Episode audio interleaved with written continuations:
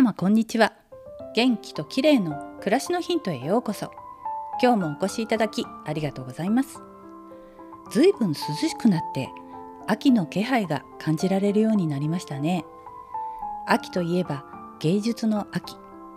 昨日の日曜日は油絵を描いていたんですが美しい絵画を見に美術館へも行きたくなりました。今日は最近の研究で注目されている美と脳の関係についてです。人は美しいと感じる音楽や芸術に触れると気持ちよく感じて心が満たされます。これはなぜなんでしょう？最近の神経科学の研究によると絵画や音楽に触れて美しいと感じた時には脳のある部分が活性化することが分かったんだそうです。ロンドン大学には美と脳の関係を解明する神経美学という学問があるんだそうです。MRI を使った脳の研究によると美しいと感じると眉間の奥にある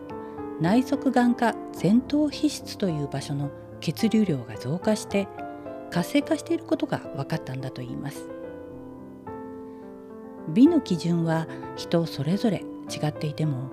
誰でも美しいと感じるとこの部位が反応するんだそうです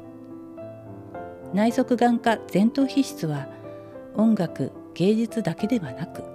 人の道徳的な美しい行為にも反応するのだというからとても興味深いですね内側眼科前頭皮質が活性化すると脳は意欲的になり心地よい感情が湧いて気持ちが落ち着くのだそうです。またこの部分はうつ病や認知症では活動が低下すると言われています。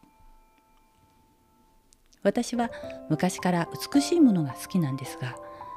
美しいと感じた時人は喜びを感じ生きる活力を引き寄せてくれるのかもしれません。皆さんも美しいと感じるものにたくさん触れて心豊かな日々をお過ごしください。今日は美と脳の最近の研究についてでした。最後までお聞きいただきありがとうございます。またお会いしましょう。友吉ゆき子でした。